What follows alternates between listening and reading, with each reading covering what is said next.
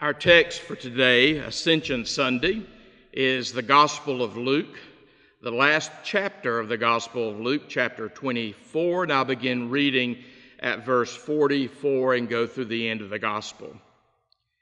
Then Jesus said to them, These are my words that I spoke to you while I was still with you, that everything written about me in the law of Moses, the prophets, and the Psalms must be fulfilled.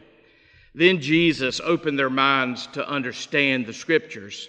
And he said to them, Thus it is written that the Messiah is to suffer and to rise from the dead on the third day, and that repentance and forgiveness of sins is to be proclaimed in his name to all nations, beginning from Jerusalem. You are witnesses of these things. And see, I am sending upon you what my Father promised. So stay here in the city until you have been clothed with power from on high. Then Jesus led them out as far as Bethany, and lifting up his hands, he blessed them. While he was blessing them, he withdrew from them and was carried up into heaven and they worshiped him. And they returned to Jerusalem with great joy, and they were continually in the temple blessing God. This is the word of God. Thanks be to God. Back in the 1990s, many Christian youth and some Christian adults began to wear bracelets with the letters WW JD on them, and that stood for What Would Jesus Do? And that was a way of Christians helping ourselves to understand how to act ethically, how to treat other people, and how to make decisions. It actually goes back to a book that was written in 1896 by Charles Sheldon entitled In His Steps, that had a subtitle what would Jesus do? And that is an important question. It does help us make de- decisions in life. And as important as that question is, as important as that question might help us live like Jesus, doing so is not the crux of Christianity. Doing so is not the center of what it means to be Christian. I hope that we're all nice people to one another and we do good things for one another. But Christianity certainly is that and so much more. What would Jesus do is an important question, but particularly in the life of the Christian community, we need to focus on those things that Jesus did that we absolutely cannot do. His death, burial, resurrection, and his ascension into heaven, and his gift of the Holy Spirit to his church. Those are the things that Jesus did for us in order to make us the kind of people that could do what Jesus does here in this world. So today we're celebrating Ascension Sunday. That's that Sunday where we remember that 40 days after the resurrection of Jesus Christ from the grave, he ascended into heaven. He was exalted into heaven to be seated at the right hand of the Father to rule and to reign in the universe. I know that Ascension Day and Ascension Sunday is not as important or significant as, as Easter and Christmas in the Christian calendar but we need to pay more attention to Ascension Sunday and the event of ascension in the life of Jesus Christ because it is so critical to our understanding of who Jesus is. In our text for the morning, we see Jesus first commissioning his disciples. He teaches them from the Bible and then, after he gave them that Bible study, you see that he charged them. He charged them to go to the world, to bear witness to what they have seen and experienced in Jesus, and to preach repentance and forgiveness of sins to all nations. And then he said to them that before they go, they need to go first back into the city of Jerusalem, and there they are to wait. Wait for the gift of the Father. Wait for the power to come on them from on high. We'll talk more about that next week when we celebrate Pentecost. Then, there on the Mount of Olives, near the city of Bethany, you see that Jesus blessed them one last final time. And then they watched Jesus be carried up into heaven. And as a result of what they experienced, it says in the text that they worshiped Jesus. And then they returned to Jerusalem from the Mount of Olives with great joy, and they were continually in the temple blessing God and waiting in obedience to Jesus, waiting for the gift of the Father, the endowment with power, the baptism in the Holy Spirit, but more of that next week. So when we look at this text that teaches for us the events surrounding the ascension of Jesus back to the Father, we need to ask the question so, so what does this text mean for us today? How do we apply this text in our lives today? The first thing I think is important for us to understand is the fact that this text reminds us of the importance of Scripture study in the Christian life. Here at the beginning of the text that I read a few moments ago, you, you see Jesus leading the disciples in a Bible study. Wouldn't you love to be part of that Bible study? So I hope that during this strange season surrounding uh, the coronavirus, that you are finding time, perhaps a little extra time, to give to the study of Scripture. Just open the Bible in front of you and read. Ask the Spirit to reveal to you what the Spirit wants to reveal to you. And just listen for the voice, capital V, as you read the Scriptures. You don't have to understand everything in the Scriptures for you to begin to read and study and hear the voice of God in the Scriptures. I don't understand about everything about electricity, but I'm not going to sit around in the dark until I figure it out. The second thing that I would offer you today as a takeaway from this text is this. Here in this text, we see that Christ has given us a great, great task to do. Notice we're not just called to be nice people. We are called to carry the good news, the gospel of Jesus Christ to the world. We are called, like these original disciples, to go and bear witness to what we've experienced in Jesus Christ, to preach repentance and forgiveness of sins to all nations.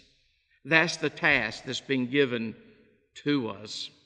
Also, today in the Methodist Church, people called Methodist, we are celebrating what we call Aldersgate Sunday. Aldersgate was a street in London, and it was at a prayer meeting on that street in London on this day, May the 24th, 1738, that John Wesley had his heartwarming experience and out of that heartwarming experience, that experience with the Holy Spirit, he went forth and became that fire that ignited the Wesleyan revival that now has reached all around the world. John Wesley wrote about it in his journal when he said, referring to that day, In the evening, I went very unwillingly to a society, to a meeting in Aldersgate Street, where one was reading Martin Luther's preface to the Epistle to the Romans about a quarter before nine, while he was describing the change which God works in the heart through faith in Christ. John Wesley says, I felt my heart strangely warmed. I felt I did trust in Christ, Christ alone, for salvation, and an assurance was given me that He had taken away my sins, even mine, and saved me from the law of sin and death. This was his experience there on Aldersgate Street on this day in 1738. And it was out of this experience that John Wesley gave himself to be an instrument of renewal and revival for the people there in England and then Ireland and then Scotland and then the people called Methodists jumped the Atlantic Ocean and came to the United States, the colonies at that point, and continued to spread that revival fire. It was out of that experience on Aldersgate Street where he felt the experience and the presence of the Holy Spirit. He experienced assurance of his deliverance in Jesus Christ, his own personal deliverance from sin in Jesus Christ. It was from that experience that he went out to do the task that he knew that we Christians are given in the Great Commission to go to all the nations and preach forgiveness, proclaim repentance as the pathway into forgiveness. We are told from the historians that John Wesley, after this Aldersgate experience, he, he preached 15 sermons a week on the average. He preached probably 40,000 sermons in his lifetime. And during his lifetime, he traveled more than 250,000 miles proclaiming the good news, preaching the forgiveness of sins and repentance as a pathway to that forgiveness from sins. He gave himself to this task that has been given to us in Jesus Christ. He went forth from that Aldersgate experience, that powerful experience, and he proclaimed Jesus to the world. He went forth as a witness. Church, we are called to be witnesses to Jesus Christ. We are not called to go to the world as judges to condemn or as prosecuting attorneys to judge the people around us. We are simply called to go into the world as witnesses to, to Him, witnesses to Jesus Christ, to tell the world who Jesus Christ is for us and what Jesus Christ has done for us. That is the great task that's been given to us. And then, lastly, the third takeaway from this text, this text on Ascension Sunday, is this We serve an ascended, exalted Christ who deserves great worship and who bestows great power on his people. Jesus is the King of Kings. Jesus is the Lord of Lords. I hope that you have yielded to the demands of Jesus Christ on your life. I hope that you have received the gift of new life that is being offered you in Jesus Christ. I hope that you have made him, embraced him as Lord of your life. But you need to understand that whether you embrace him as Lord of your life or not, he is Lord of lords and King of kings. That's what the ascension means. He was exalted to the right hand of the Father, the place of power and authority for the Father, and he rules and he reigns the universe today from that place of authority.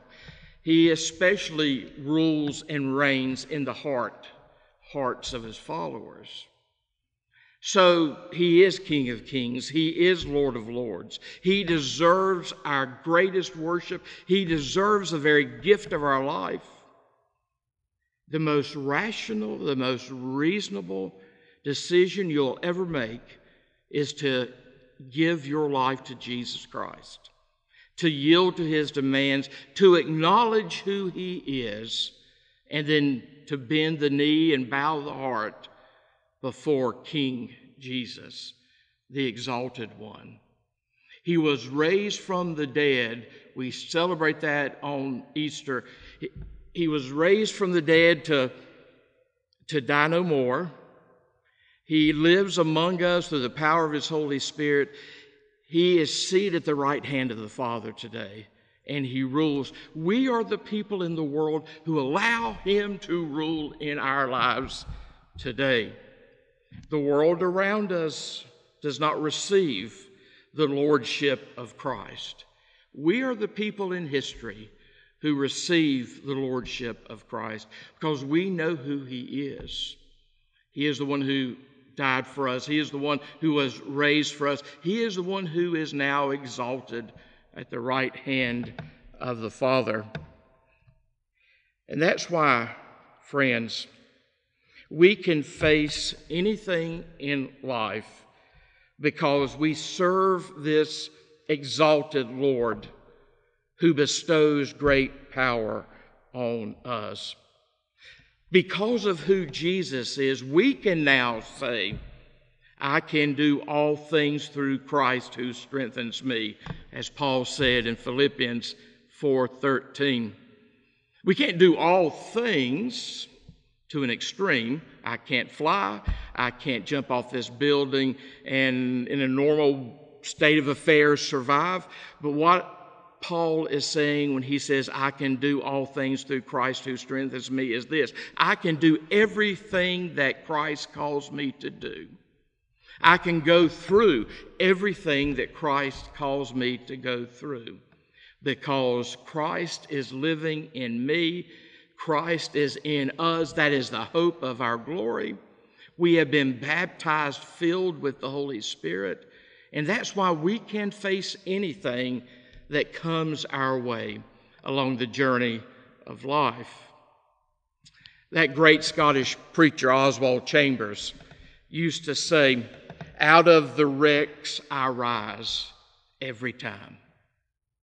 Out of the wrecks I rise every time because he has risen, I rise every time out of the wrecks because we follow the one who has been raised from the dead and raised to the right hand of the Father, we will rise from all the wrecks of life. And even if it's that final wreck in life that takes us out of this world into the world to come, that is still a rising for us. We will just rise to that new life that's awaiting us on the other side of the veil. Out of the wreck I rise every time. I hope that you know that boldness. I hope that you know that confidence, not because of who you are, but because of who He, Jesus Christ, is.